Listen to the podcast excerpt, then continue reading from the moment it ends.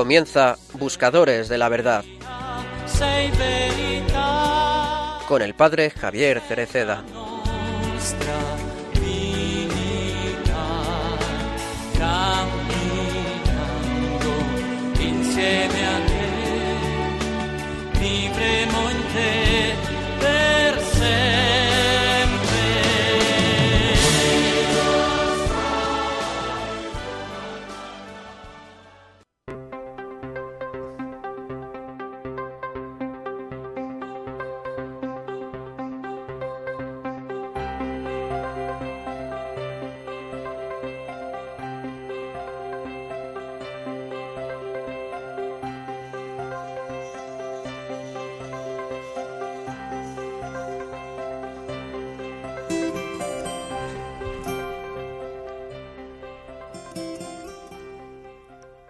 Si el hombre vive como hijo de Dios, si vive como persona redimida, que se deja llevar por el Espíritu Santo y sabe reconocer y poner en práctica la ley de Dios, comenzando por la que está inscrita en su corazón y en la naturaleza, beneficia también a la creación, cooperando en su redención.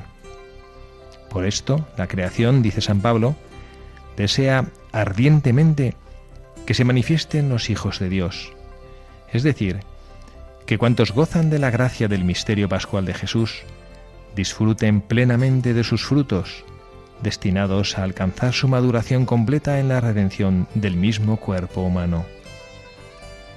Cuando la caridad de Cristo transfigura la vida de los santos, espíritu, alma y cuerpo, estos alaban a Dios y con la oración, la contemplación y el arte hacen partícipes de ello también a las criaturas como demuestra de forma admirable el cántico del hermano Sol del San Francisco de Asís. Sin embargo, en este mundo, la armonía generada por la redención está amenazada, hoy y siempre, por la fuerza negativa del pecado y de la muerte. Como sabemos, la causa de todo mal es el pecado, que desde su aparición entre los hombres interrumpió la comunión con Dios, con los demás y con la creación, a la cual estamos vinculados ante todo mediante nuestro cuerpo. El hecho de que se haya roto la comunión con Dios también ha dañado la relación armoniosa de los seres humanos con el ambiente en el que están llamados a vivir, de manera que el jardín se ha transformado en un desierto. Se trata del pecado que lleva al hombre a considerarse el Dios de la creación, a sentirse su dueño absoluto y a no usarla para el fin deseado por el Creador, sino para su propio interés en detrimento de las criaturas y de los demás.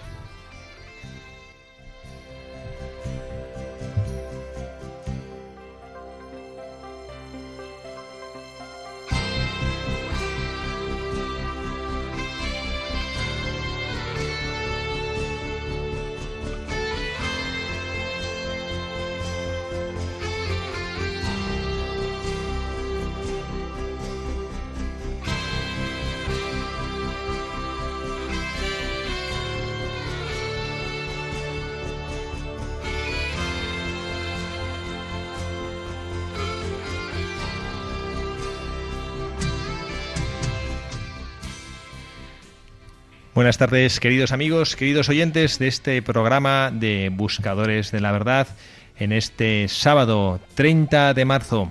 Ya estamos más que mediada la cuaresma, ese tiempo de gracia y de conversión. Les saludamos todos los que hacemos este programa de Buscadores de la Verdad con todo el cariño, haciendo junto a toda esta familia de Radio María, reflexiones en voz alta. Las hacemos quien les habla, el padre Javier Cereceda, con, como siempre, con el fiel escudero, el hermano Michael Cancian. Hermano Michael, muy buenas tardes. Muy buenas tardes a todos, aquí encantado. Gracias por estar aquí. Aquí, a y, presente a nuestros oyentes, a quien, quien ha traído hoy a acompañarnos en este programa. Bueno, hoy aquí tenemos un gran huésped y colaborador, eh, colaborador en su palabra eh, más fiel, ya que ha dedicado un año eh, de su vida para ayudarnos en el colegio eh, donde estamos. Eh, aquí está Jean-Pierre. Muy buenas tardes, Jean-Pierre. Mucho gusto. Estoy encantado de estar aquí y acompañarlos en este programa. ¿Y esto cómo es? ¿Un chileno con nombre francés? sí. Bueno, en Europa hay que aprovechar. Jean-Pierre, bienvenido. Muchas Estamos gracias. encantados de tenerte aquí, no solo en este programa, sino también tenerte aquí ayudando y sirviendo a la iglesia en este, en este pedacito de iglesia que es Madrid, ¿eh? en este colegio donde estás ayudando. Jean-Pierre es un joven, lo digo por si alguno escucha, que también sepa ¿no? que Jean-Pierre es de los cristianos que han escuchado esa llamada del Papa a levantarse de su sillón y han creído que bueno que parte de eso es el don que Dios le ha dado, de su tiempo, y lo quiere entregar a servir a la iglesia, en un pedacito de la iglesia, ayudando. ¿Qué es lo que haces? ¿Te dedicas a ayudar a la formación de jóvenes? Sí, yo, bueno, llevo dos meses aquí en Madrid trabajando en el Everest School. eh, y nada, terminé el colegio el año pasado y decidí antes de entrar a la universidad tomarme un año pues para acercarme a Dios, para madurar en mi fe y qué mejor manera de servir a los demás. Eh, estoy trabajando en el ESID, que es el club que tenemos con chicos de secundaria, y apoyando también ahí al hermano Michael y al padre Nathan en el colegio. Sí, y además eh, la verdad es que es un equipo internacional porque aquí somos un italiano, un chileno, eh, bueno, un chileno francés y, un americano, ¿no? Y, nada, aquí la verdad que a mí me impresiona mucho eh, porque estamos... em, tu alegría y tu dedicación desde el minuto uno, ¿no? Y así que espero que en este programa nos puedas compartir eh, un poco también eh, a través de lo que de lo que vamos a hacer eh, un poco tu experiencia de Cristo y tu experiencia también en esos en esos meses que yo creo que el Señor te ha regalado mucho y muchas cosas, ¿no? Pues vamos a intentar hacer esto en este programa en el cual vamos a fijarnos. Hoy cogemos un buscador especial. Vamos a no hablar de la vida de un santo, sino de la figura que nos presenta el Evangelio como paradigma de la caridad, la del buen samaritano. Vamos a hacer dos reflexiones en lo que solemos hacer en la presentación del buscador.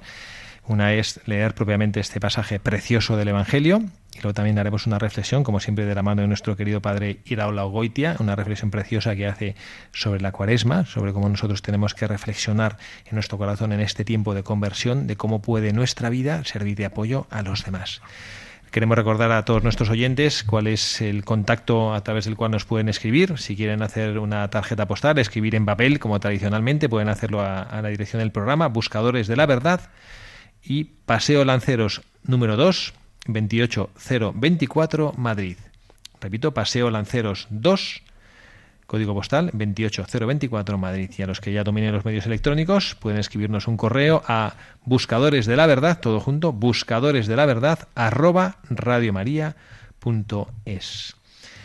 Pues vamos a conocer, vamos a escuchar ya, que además me parece que es casi casi una oración poder escuchar este, este versículo del Evangelio en el cual escuchamos y Jesucristo nos presenta este paradigma de la caridad que es el buen samaritano que, nos va a ayudar a reflexionar.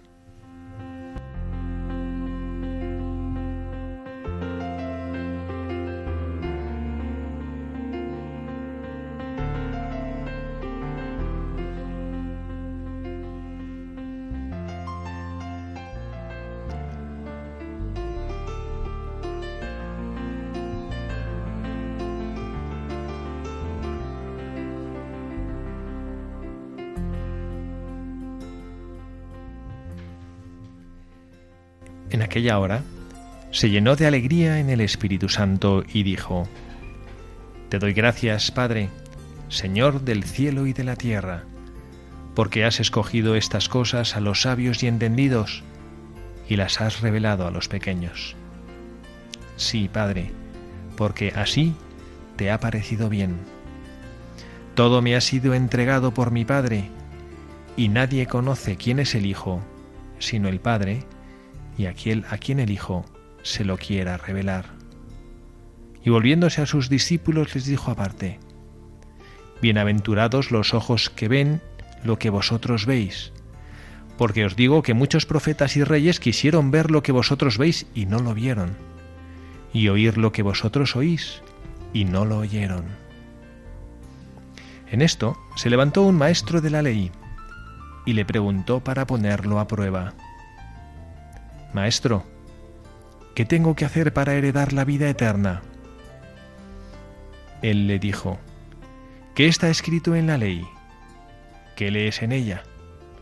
Él respondió, Amarás al Señor tu Dios con todo tu corazón y con toda tu alma y con toda tu fuerza y con toda tu mente, y a tu prójimo como a ti mismo. Él le dijo, Has respondido correctamente, haz esto y tendrás la vida. Pero el maestro de la ley, queriendo justificarse, dijo a Jesús, ¿Y quién es mi prójimo? Respondió Jesús diciendo, Un hombre bajaba de Jerusalén a Jericó, cayó en manos de unos bandidos, que lo desnudaron, lo molieron a palos y se marcharon dejándolo medio muerto. Por casualidad, un sacerdote bajaba por aquel camino y al verlo dio un rodeo y pasó de largo. Y lo mismo hizo un levita que llegó a aquel sitio. Al verlo dio un rodeo y pasó de largo. Pero un samaritano que iba de viaje llegó a donde estaba él y al verlo se compadeció y acercándose le vendó las heridas, echándoles aceite y vino, y montándolo en su propia cabalgadura, lo llevó a una posada y lo cuidó. Al día siguiente, sacando dos denarios, se los dio al posadero y le dijo, Cuida de él, y lo que gastes de más, yo te lo pagaré cuando vuelva. ¿Cuál de estos tres te parece que ha sido prójimo del que cayó en manos de los bandidos? Él le dijo, el que practicó la misericordia con él. Jesús le dijo, anda y haz tú lo mismo.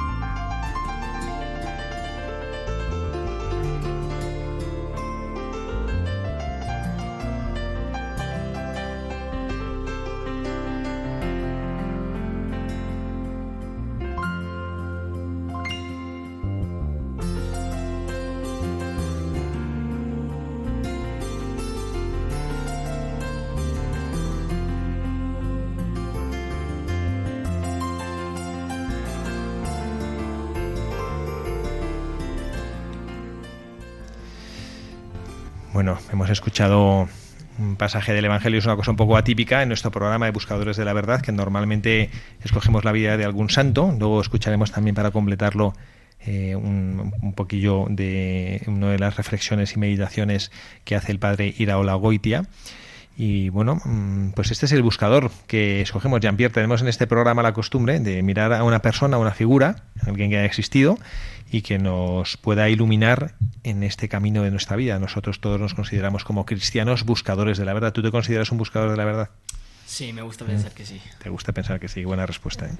Y bueno, pues en, eh, habitualmente buscamos pues eso, una persona, una figura de alguien que haya hecho algo en su vida que nos ayude a reflexionar, no tanto para reflexionar sobre su vida, de hecho, pues tampoco es que conozcamos demasiado a este buen samaritano como para analizar algo de su vida, pero sí nos sirve para poder ilustrar lo que Jesucristo ha considerado lo que es el paradigma de la caridad, ¿no? Hasta el punto que nosotros, eh, al menos no en Chile, pero aquí en España se dice, eh, pues cuando uno es una persona buena, dice, este es un buen samaritano, ¿no? Porque parece como que hace mucho bien, ¿no? Y no sé en Chile, ¿cómo decís en Chile cuando alguien es una buena persona? También. Lo decimos igual, de hecho. Igual, son sí. unos copiotas, ¿no? y en Italia, no sé, en Italia como no hay buenas personas no se dice nunca, ¿no? Ese es un grande. bueno, ¿y qué te parece? A ver, ¿qué, ¿a ti qué te suscita en tu corazón, eh, Jean-Pierre, esta, este pasaje del Evangelio? Bueno, pues este pasaje yo diría que, que es uno de los más comunes. Eh, le preguntas a cualquier niño sobre el buen samaritano y, probablemente sí lo han escuchado y aún así me sorprende que eh, por más veces que uno lo lea o, años que pasen, sigue siendo eh, aplicable. Y, eh, bueno, venía pensando un poco mientras lo escuchaba que mm, pues que meditar que tal vez la gente no haya escuchado ya y, me llamó la atención el, que en el Evangelio menciona a este samaritano que iba de paso. Y, y bueno, yo dije de paso, nada es casualidad en el Evangelio, entonces, ¿qué habrá querido decir Jesús con eso?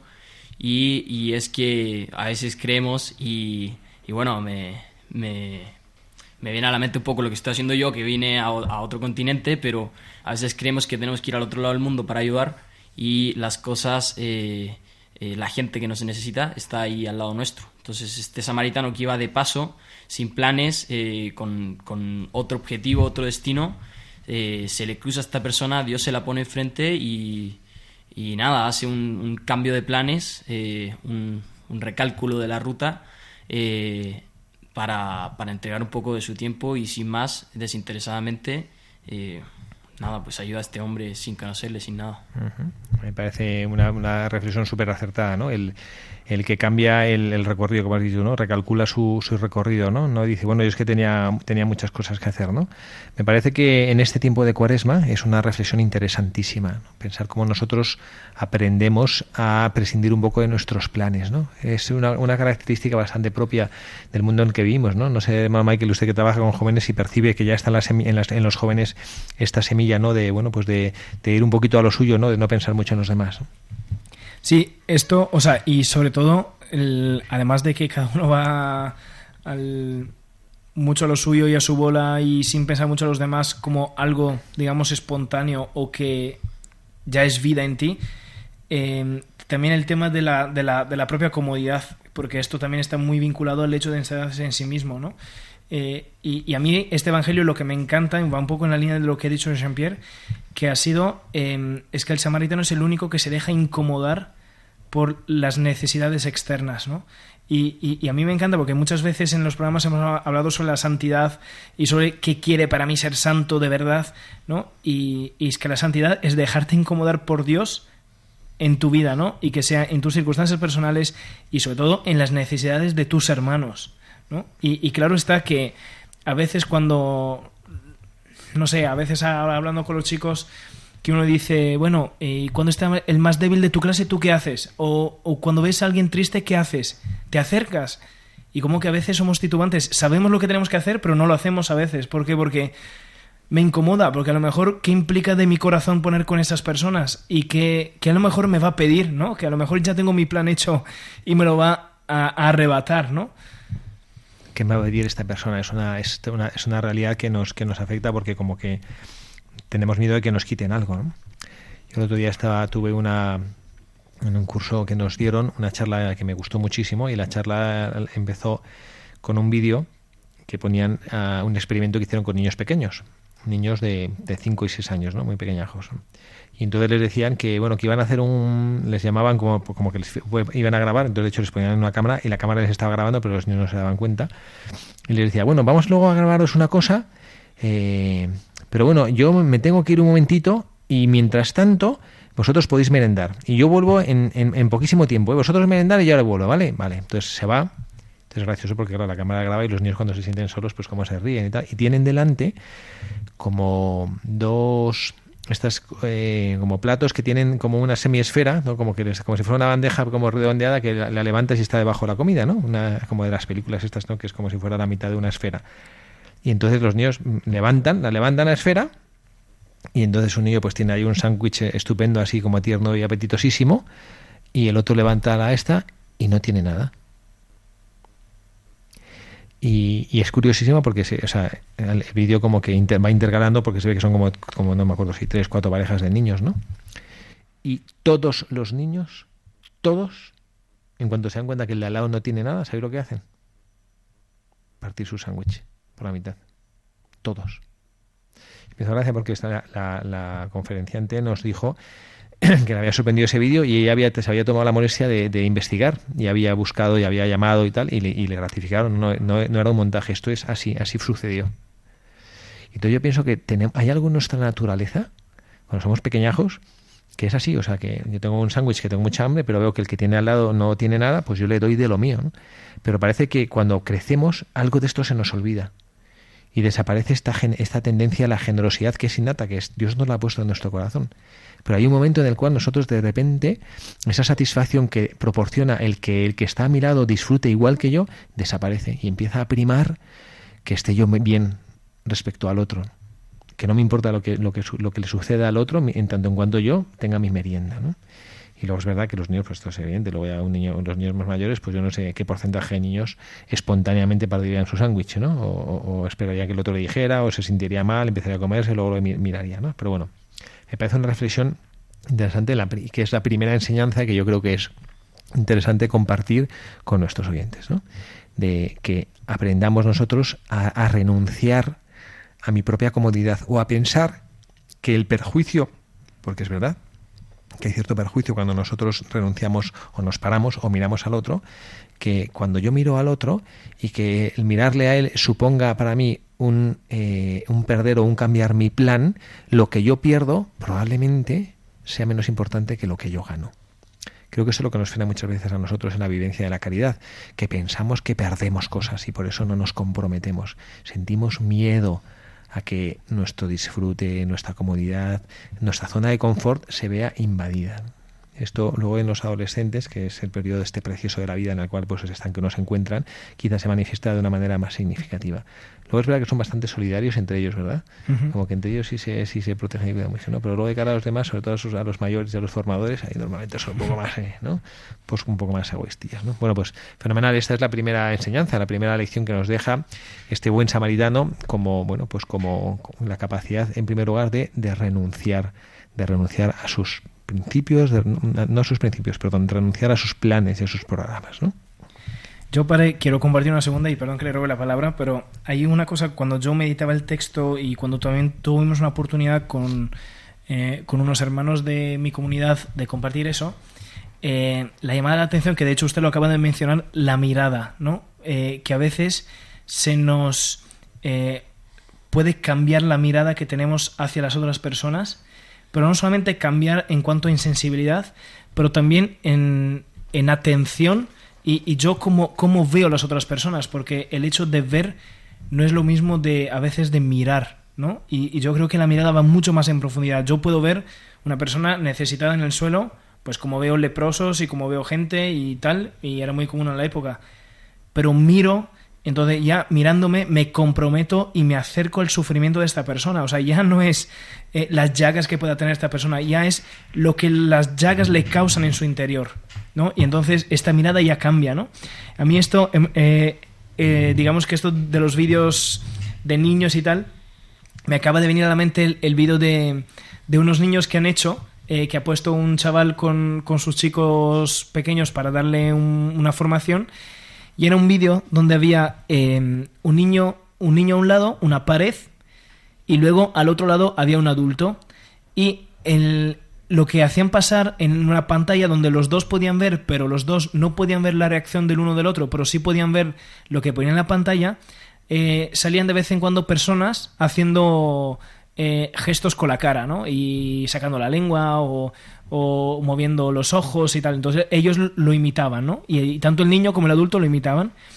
Y, luego sale un niño con síndrome, con síndrome de Down y el niño eh, haciendo caras y tal, el niño lo imita y el adulto deja de imitarlo, ¿no?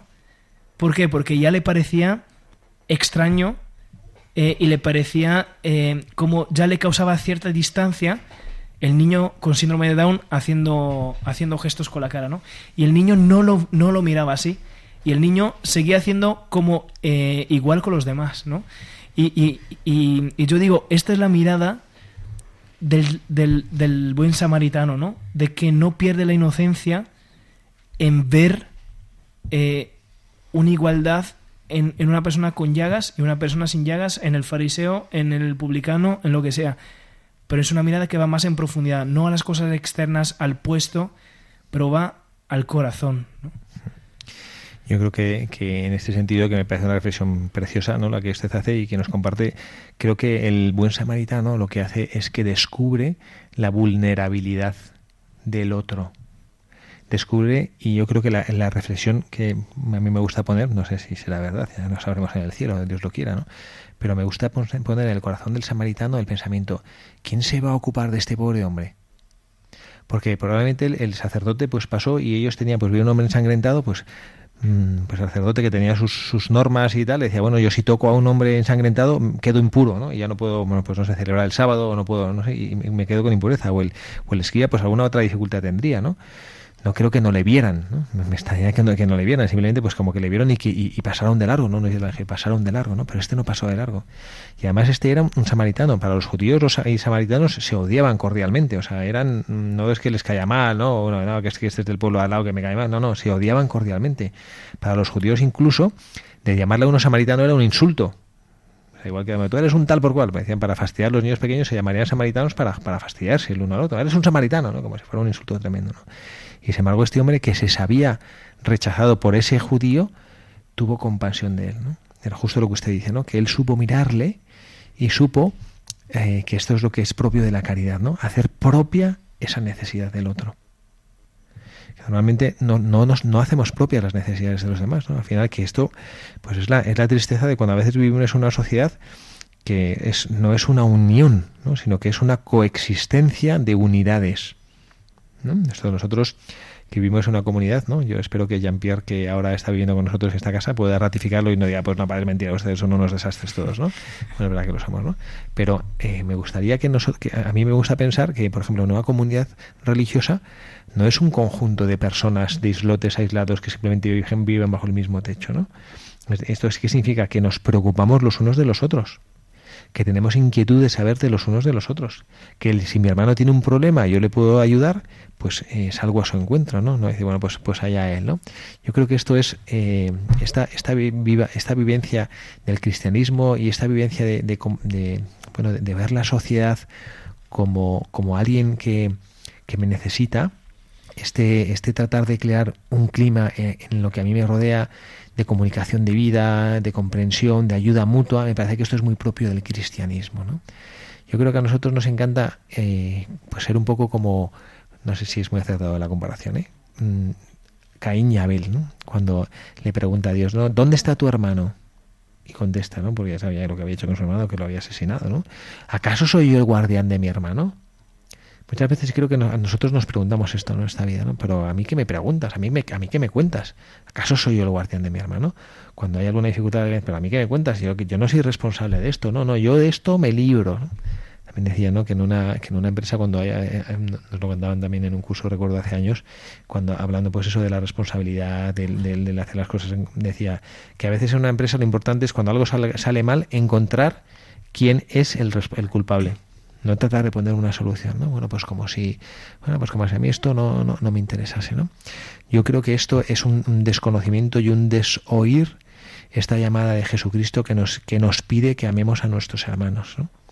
Y eh, yo creo que eh, cuando nosotros eh, aprendemos a amar, si nosotros amamos, ¿no? Esto es precioso también en pues en el arte, en la, música, ¿no? En, los cantos, ¿no? Se habla del amor, el amor humano, luego el amor, el amor a Dios es todavía más precioso, ¿no? Pero el amor humano que es hermosísimo, ¿no? Cuando habla, ¿no? Pues cuando tú amas a una persona, ¿no? Si tú me amas, pues eh, mm, la cantidad de cosas que harás, ¿no? Cuando uno está enamorado, ¿no? Enamorado de una persona o enamorado de Jesucristo, enamorado de un ideal, ¿no? La cantidad de cosas que hacemos, ¿no? ¿Qué es lo que ocurre? Que quizá hemos perdido esta capacidad ahora, ¿no? De enamorarnos de cosas profundas, ¿no? No sé si tú crees esto, Jean-Pierre, estás de acuerdo con esto. ¿eh? Tú que eres un jovenazo y tienes la vida mucho más por delante que nosotros y, que estás ahí metido en el corazón de la juventud. No sé si piensas tú que vivimos ahora en una generación en la cual parece que no hay capacidad de enamorarse de, de nada. ¿no? Claro, o sea, una sociedad de desechar todo, de, del empaquetado, que me preocupo más del, del ataúd que del muerto, de, que de la boda, de la pareja, que del paquete, que del contenido y en ese sentido siempre busco eh, el beneficio de algo y luego desecharlo. Y me gusta hacer una comparación eh, pues a la hora de pensar eh, a quiénes ayudo y por qué los ayudo como de una especie de juego de roles. O sea si que haría Cristo en mi lugar pero también eh, ver a Cristo en esas personas que, bueno, me, preguntaron antes cuál era mi santo favorito y es Madre Teresa Calcuta y a ella le gustaba decir que eh, era Cristo disfrazado, la gente a la que eh, ella ayudaba. Entonces, con lo que comentaba antes acerca de la comunidad, me gusta pensar también que no hay, en eso no hay barreras, o sea, familias, eh, colegio, universidad, eh, tu país, eh, la humanidad, somos todos comunidad. Entonces, en ese sentido, cualquier ayuda a tu hermano, de manera directa o indirecta, se te retribuye a ti, porque si tu hermano está bien, la comunidad está mejor, y si la comunidad está mejor, pues tú estás mejor también. Entonces, una especie de cadena de favor en la que todos remamos hacia el mismo lado y, que no solo porque Dios nos invita a hacerlo, sino también porque eh, es lo correcto. O sea, eh, cuando una persona está eh, mal y necesita ayuda y yo tengo la capacidad de ayudarla, ya no se vuelve algo de si quiero o no hacerlo, se convierte en una responsabilidad. Es que yo pienso que además, el, además de esto, me gusta puntualizar como que la caridad, porque a veces la, la podemos desdibujar como algo idealista y tal, que es eh, como el termómetro de nuestra relación con Dios, ¿no? Porque al final, no sé, hoy un chico me preguntaba, ¿pero qué es la autenticidad? Estamos hablando sobre la, ser auténtico y coherente. Y bueno, eh, dando una definición más o menos sencilla, uno dice que la caridad es eh, que no hay diferencia entre lo que dices o lo que vives y lo que haces, ¿no? Como, como San Pablo comentaba, ¿no? Yo a través de mis obras te, te enseñaré mi fe, ¿no? Y, yo me pregunto que a veces eh, cuánto me acerco a los demás y, cuando me acerco a los demás la gente está viendo Cristo en mí, ¿no? Cuando estoy haciendo un acto de caridad, ¿de verdad está viendo eh, el acercamiento de Cristo en esta persona?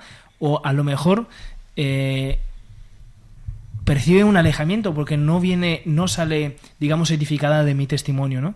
Y, concluyo con, con, una, con una eh, con un vídeo que han hecho unos niños este fin de semana que hemos ido a una convivencia y, tenían que demostrar de manera hacer un spot publicitario eh, de publicidad sobre em, lo que lo que hagáis a los demás lo habéis hecho a mí, ¿no? Eh, como la frase de Jesús.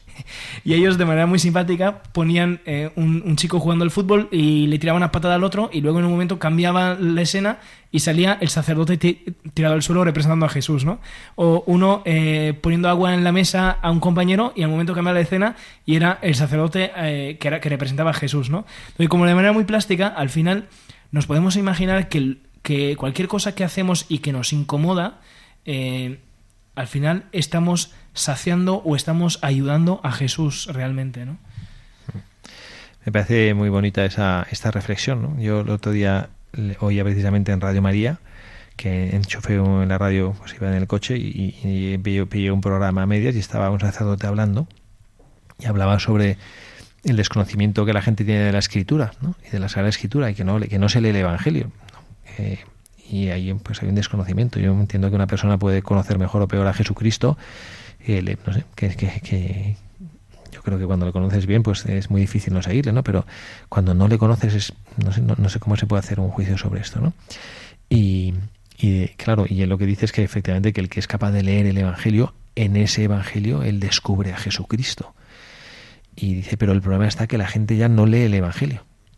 Y entonces decía, hablaba a los oyentes, ¿no? Les decía que hoy en día el ejemplo de los cristianos la coherencia, la autenticidad, como se decía mamá Michael ahora, la autenticidad de vida de los cristianos es el único evangelio que mucha gente lee. Y a mí eso me, llamado poderosamente la atención, ¿no? Que yo tengo que ser evangelio en mi vida. Recuerdo cuando era, no sé si mamá que se acuerda de eso, ¿no? Pero nos decían, cuando éramos, yo cuando era novicio, recuerdo que un sacerdote ya mayor, un religioso ya mayor de, de mi congregación decía que teníamos que ser teníamos que vivir nuestras constituciones con tanto amor y todas nuestras normas de vida, vivirlas no por rigorismo sino, o por normativismo, sino por amor. Decía, tenemos que vivirlo, lograr vivirlo de tal manera que si por un imaginario eh, todos los ejemplares de las constituciones del mundo desaparecieran o las quemasen, la gente, viéndote a ti como un novicio fiel y fervoroso, tendría que ser capaz de conocer las constituciones de tu familia religiosa, de tu congregación. Me parece un pensamiento precioso. ¿no? Yo creo que cuando nosotros somos capaces de amar, si tú amas, puedes cambiar muchas cosas en el mundo. ¿no? Si tú amas, eres capaz de hacer mucho más de lo que tus obras pueden llegar a hacer. ¿no? Bueno, vamos a escuchar ahora una, una, canción que nos va a ayudar también, no es propiamente una canción así como muy, muy espiritual, pero sí nos va a ayudar a, a reflexionar sobre esta realidad.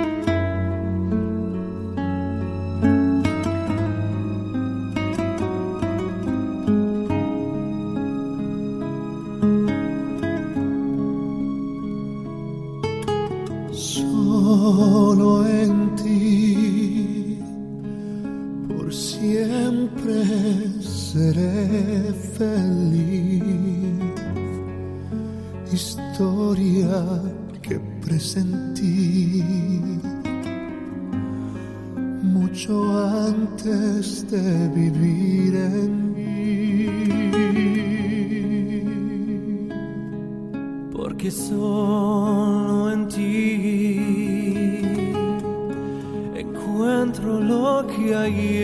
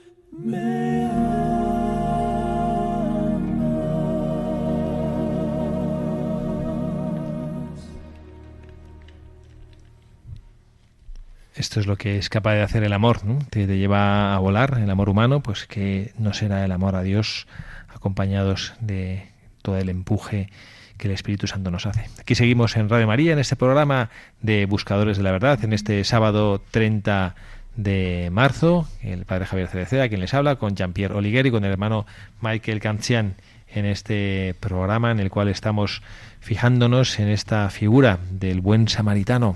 Hemos escogido a este personaje bíblico como, como nuestro buscador de la verdad, que queremos que nos acompañe y que nos ilumine. Y queremos compartir con ustedes algunas noticias de la radio. Somos toda una familia, no solo en este programa Buscadores de la Verdad hablamos de nosotros mismos, sino de todos nuestros hermanos que en Radio María también colaboran para poder acercarles a ustedes ese mensaje de amor, esa cercanía, ese aliento de la Iglesia, ese cariño de nuestra Madre, la Santísima Virgen María. Queremos eh, recordarles que muchos de ustedes ya lo saben, estamos celebrando el vigésimo aniversario de Radio María y estamos haciéndolo y celebrándolo con muchos eventos. Y el próximo día 27 de abril, que dentro de poco menos de un mes, habrá un encuentro en Madrid Capital con diferentes actividades y actos, la Santa Misa, mesa redonda con obispos, rezo del rosario en familia, actividades para niños y una gala con testimonios y conciertos y muchas sorpresas más. Y el 28 de abril, en el Cerro de los Ángeles, en el marco del centenario de la consagración de España al corazón de Jesús, se va a celebrar una Santa Misa. Bueno, ya les hablaremos porque todavía queda bastante tiempo, pero cómo poder participar. Contamos con cada uno de ustedes que puedan hacerlo para estar aquí con nosotros. También queremos recordarles porque creo que Radio María tiene que ser un foco y un corazón vibrante de oración.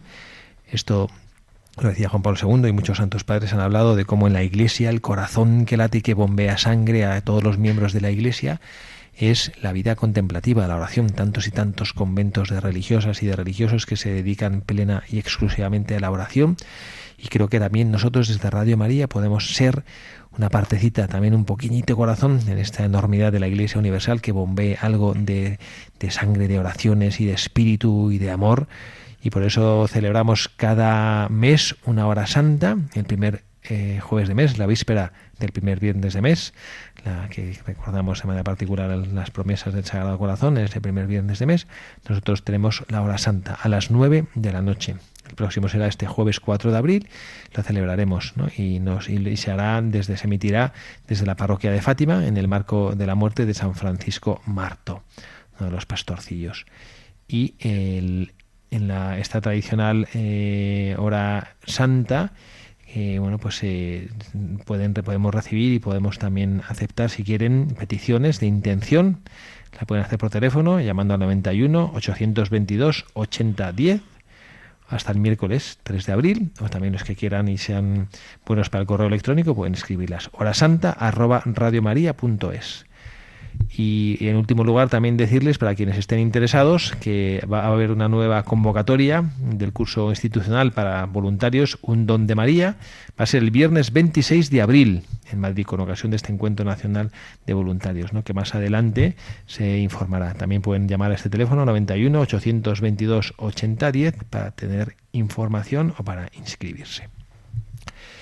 Y seguimos adelante con nuestro con nuestro buscador de la verdad y seguimos adelante contemplando pues la, la, grandeza de bueno pues de esta misión que Jesucristo nos invita a vivir sabiendo que, que, hay muchos peligros y muchos retos en la vivencia de, de, esta caridad nos puede herir.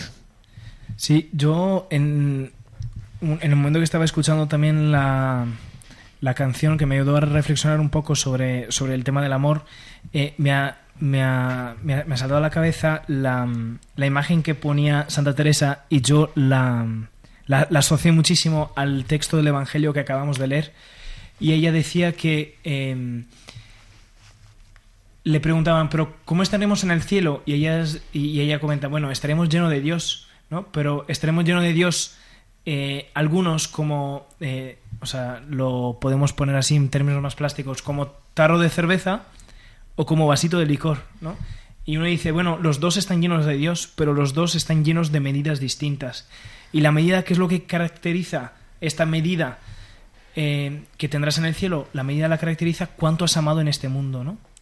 Y yo estaba viendo este, este evangelio y, estaba pensando también en el samaritano. El samaritano hubiese hecho una buena obra también eh, simplemente eh, estando un, un tiempo con él, llevándolo a la posada y se acabó, ¿no?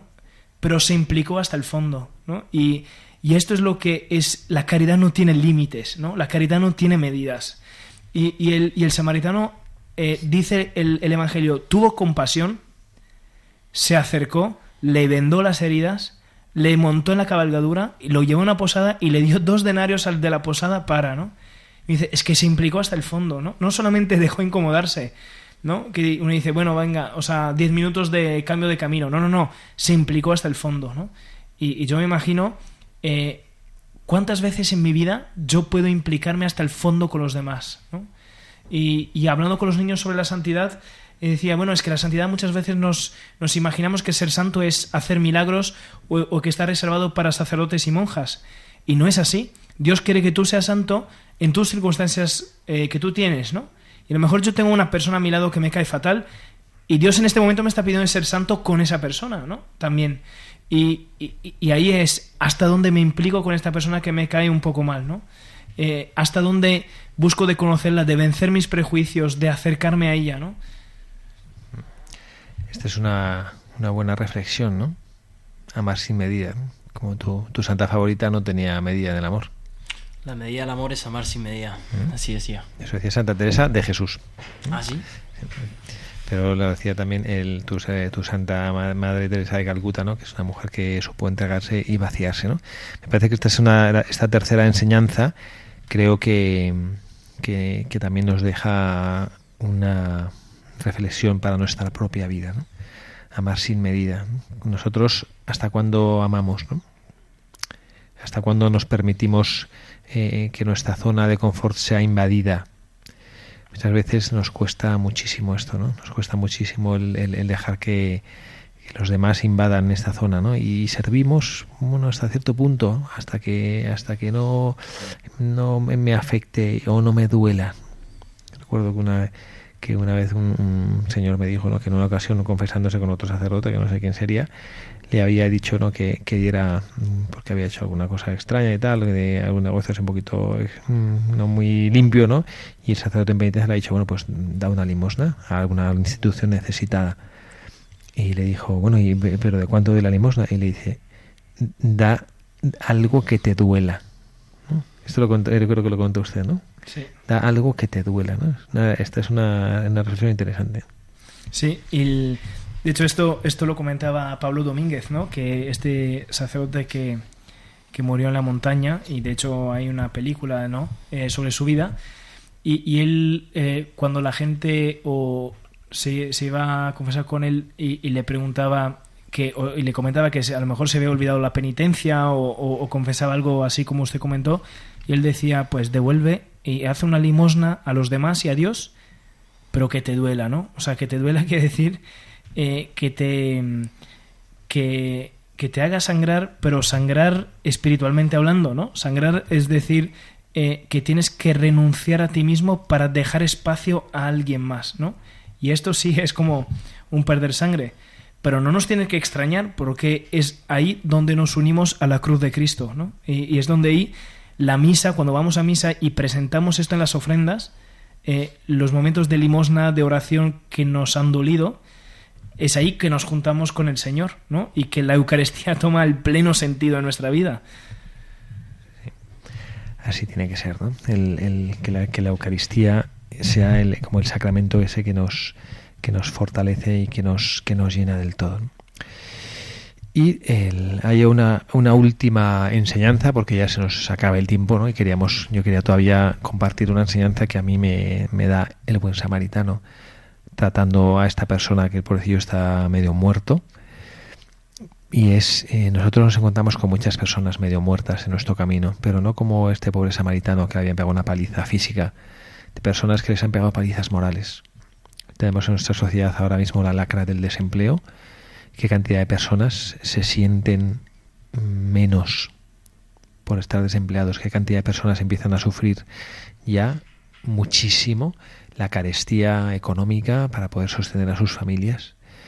Qué cantidad de personas encontramos en nuestras calles pidiendo limosna vergonzosamente porque no saben qué hacer, les da vergüenza pedir, pero saben que tienen que sostener a sus familias.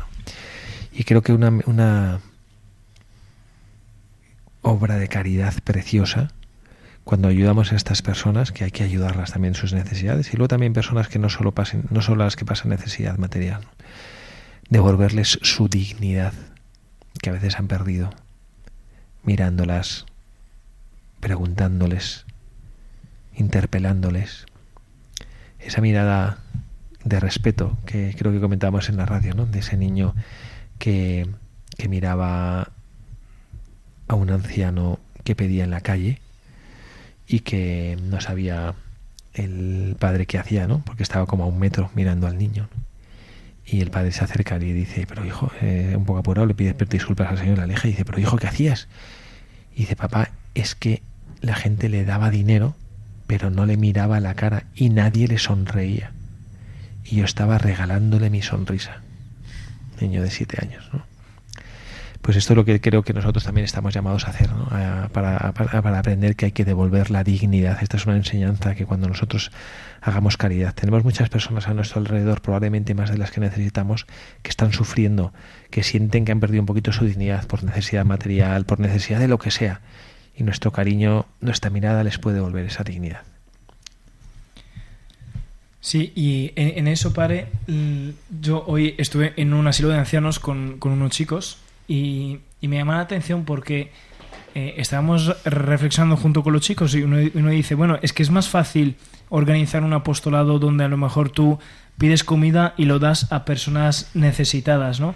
Y tal. Pero cuando te acercas a una persona que a lo mejor está mayor que tú o que a lo mejor está más enferma y tal, ya se ponen como barreras, ¿no? De eh, dificultad de, de, salir de mí mismo, de, de, no me atrevo a tal, o, parece que, que, le, estamos haciendo un favor estando hablando con ella, ¿no? Y, y, yo estaba reflexionando y, yo dije, es que, es que no es que le estamos haciendo un favor, o sea, no venimos aquí a, a hacer un favor, venimos aquí hacer un acto de caridad. Y un acto de caridad no es simplemente decir, bueno, venga, eh, te saludo para saber un poco de tu vida y luego me subo en la furgoneta después de una hora y como parece que, que no ha tocado mi vida, ¿no? Y yo puedo estar teniendo una conversación súper buena, pero a lo mejor mi corazón no ha tocado la situación de esta persona, ¿no? Y, y ahí está el tema, el, el salto hacia ¿no? El, lo, que, lo que el samaritano hizo y lo que acabamos de comentar y lo que esto, usted también acaba de comentar, ¿no? Eh, no solamente pensar que porque hago las cosas eh, estoy viviendo la caridad, ¿no? Porque a lo mejor ni lo estoy viviendo, ¿no? Porque eh, estoy callando un poco mi conciencia, ¿no? Pues así nos quedamos ya. Con esto ya acabamos nuestro programa, ¿no? Yo agradezco muchísimo a Jean-Pierre, que nos ha acompañado y nos ilumina también con su testimonio. Gracias, Jean-Pierre. muchas gracias a ustedes por la invitación. Bien, también al hermano Michael. Muchas gracias, aquí encantado. Quien saluda al padre Javier Cereceda también se despide de todos ustedes. Que Dios les bendiga.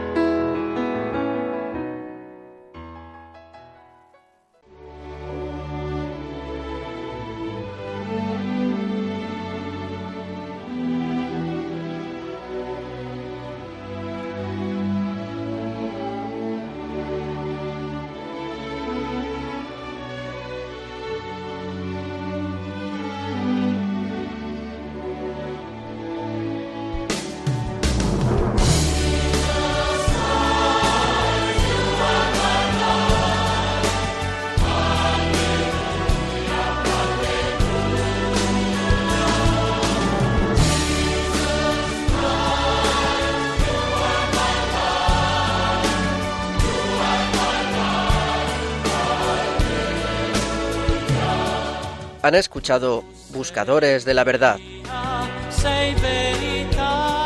con el padre Javier Cereceda.